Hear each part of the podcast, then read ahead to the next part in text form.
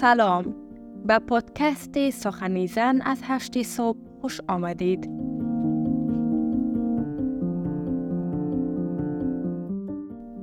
مجادله با طالبان خانه و جامعه. نگاه های نفرت انگیز برادرانم بارها مرا زنده و گور کرد. روایتی از بهنیا.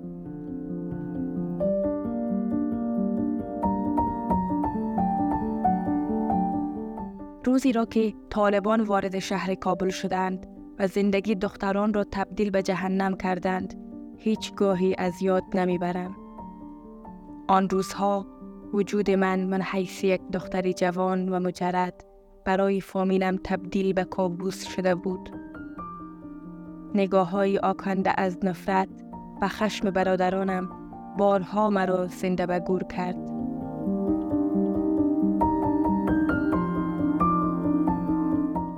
احساس می کردم بار اضافی بر دوش آنانم که اگر افراد طالبان بیایند و مرا با خود ببرند از ننگ نمی توانند سر بلند کنند چون شایعه هایی در آن زمان بین مردم پخش شده بود که این گروه دختران جوان را به عنوان غنیمت جنگی می‌برند.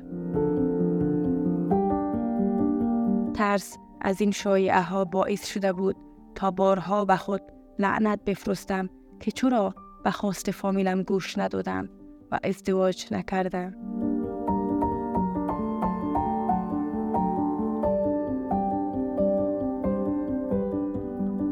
اما اکنون همان شایعه ها به حقیقت پیوسته است و این گروه دختران را به بهانه عدم رعایت حجاب مورد نظرشان میره بایند و زندگی آنان را تبدیل به جهنم می کنند.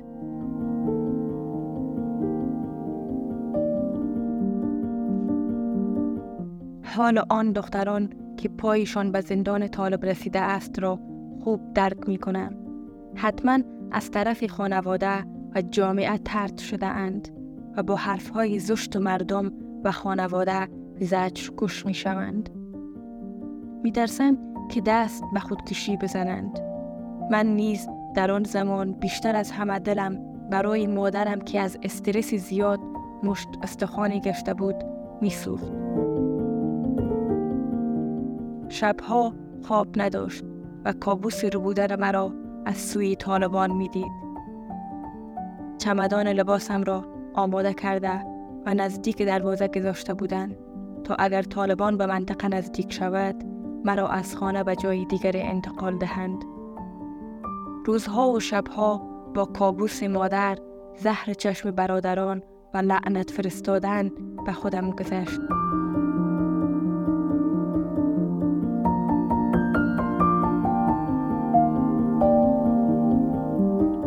یک سال از حاکمیت طالبان گذشت و من در آن زمان جز چهار دیواری خانه و قصه خانوادم نه چیزی دیدم و نه چیزی شنیدم.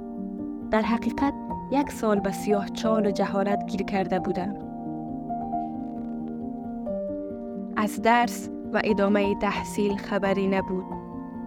کتابهایم را در الماری قفل کرده بودم و هیچ خبری از آنان نداشتم. روز و شب در این فکر بودم که چرا زنده ام؟ آیا فقط برای خورد و نوش زندگی می کنم؟ اگر این طور دوام کند بهتر است خودم را حلق آویز کنم و به نفس کشیدنم خاتمه دهم. بارها قصدی خودکشی کردم و نشد. سیاهی بزرگی بر من چیره شده بود و هیچ کاری جز افسوس و گریه کردن نداشتم تا اینکه اندکی روشنایی بر آن زندان تابید با کمک بعضی از استادانم که از طریق صفحات مجازی در ارتباط بودم با رهنمایی آنان و چند بورسیه تحصیلی بیرون مرزی با اینکه می‌دانستم خانواده هم اجازه نمی‌دهند به گونه پنهانی ثبت نام کردم امید بار دیگر در من جوانه زد اما به دلیل منع سفر دختران بدون محرم به خصوص دخترانی که بورسیه تحصیلی داشتند از سوی طالبان سبب شد تا از چندین دانشگاه جواب رد دریافت کنم با هر پیام رد درخواستی روز روشن بالایم شب تاریک می شد و ناامیدی تا مغز استخوانم رخ نمی کرد.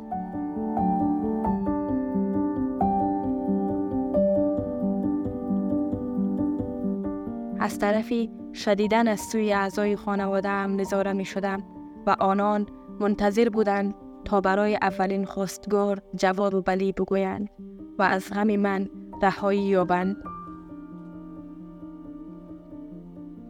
بیشتر از دو سال از حاکمیت طالبان گذشت و در این مدت بارها در برابر خواست خانوادم استادگی کردم. اما این بار وضعیت فرق می کرد و من دیگر بهانه ای نداشتم و باید ازدواج می کردم. به همین دلیل جواب رد نمی دادم و به بحانه های مختلف وقت می خریدم تا نکاهم را رسمی نکنند.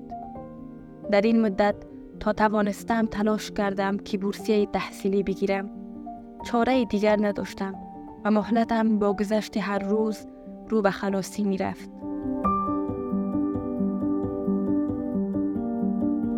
خوشبختانه در آخرین روزها از یکی از دانشگاه های کشور ایران جواب تاییدی دریافت کردم. پس از مدت ها بار دیگر لبخند بر لبانم نقش بست و از ته دل خندیدم و گریه کردم. این خبر هم برایم امید بخش بود و هم ترس را در وجودم شعلور کرده بود. زیرا مطمئن بودم که اگر خانواده هم با خبر شوند مانعم می شوند و گونه پنهانی و بهانه رفتن به خانه یکی از اقاربم مصاحبه را در یکی از مدرسه های دینی موفقانه سپری کردم و قرار شد 20 روز بعد ویزه بیاید. 20 روز را با ترس و استراب گذراندم و زبانم توان گفتن چیزی را نداشت چون تار سرنوشتم از دست من گسیخته و بر دست برادرانم افتاده بود آنان منتظر بودند تا وقت تعیین شده خلاص شود و مرا راهی خانه بخت کنند.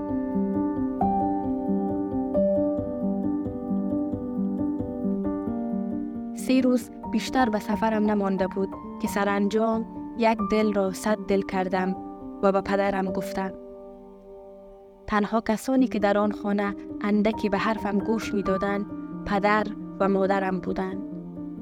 چیزی که تصور داشتم پدرم روزی نشد و بیشتر به خاطر برادرانم مخالفت می کرد. شب و روز گریه کردم و از او خواستم تا برایم اجازه بدهد از اینکه همانند روح در کالبد گشته بودم پدرم به شرط اینکه به برادرانم تا دور شدن از خانه چیزی نگویم روزی شد حرفش را قبول کردم و جز او و مادرم به هیچ کسی چیزی نگفتم. روز سفرم از راه رسید و من لوازم خود را به دور از چشم باقی اعضای خانواده بستم و قرار شد پدرم تا مرز با من بیاید.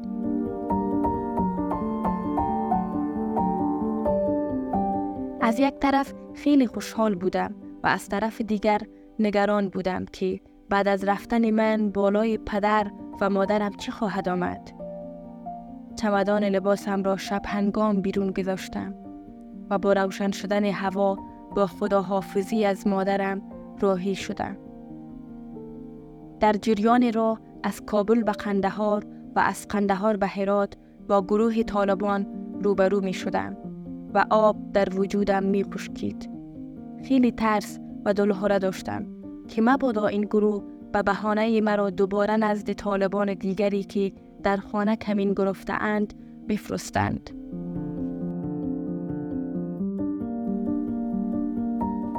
زمانی که به هرات رسیدم برادرم به من زنگ زد و با انفاظ رکیک و تحقیرآمیز هشدار داد که دوباره برگرده در غیر آن صورت خودش موتر گرفته و از مرز مرا باز خواهد گشتاند از ترس دست و پاهایم لرزیدند و عرق تنم خشکی نداشت. تنها دلگرمیم پدر پیرم بود. او باعث می شد که ترسم فروکش کند. با دستان لرزانش دستم را گرفت و گفت حالا آمدی پس ادامه بدی و نترس همین جمله باعث شد تا بر خود مسلط شوم. اما ترس از راه رسیدن برادرم مرز ایران مرا همراهی می کرد و حس می کردم کسی مرا از پشت سر محکم گرفته و نمی‌گذارد از میان غولهای ترسناک طالب عبور کنم. سرانجام با همه دلواپسی که داشتم سر مرز ایران رسیدم. افراد طالبان و مرزبانان از من پاسپورت محرم و دلیل سفرم را پرسیدند. با ترس و لرز جواب دادم. و آنها مرا گذاشتند تا از مرز عبور کنم. با عبور از مرز دیگر هیچ طالبی ندیدم. با اینکه زادگاهم را ترک کرده بودم اما احساس آزادی می کردم خوشحال بودم از اینکه از دست طالبان خانه و جامعه هم رهایی یافتم تنها استرابی که تا حال در وجودم هست چشمان پر اشک مادر و پدرم بود. که از دلسوزی به من اشک می ریختند و حمایتم کردند. در غیر آن من بیکسترین فرد این کره خاکی هستم.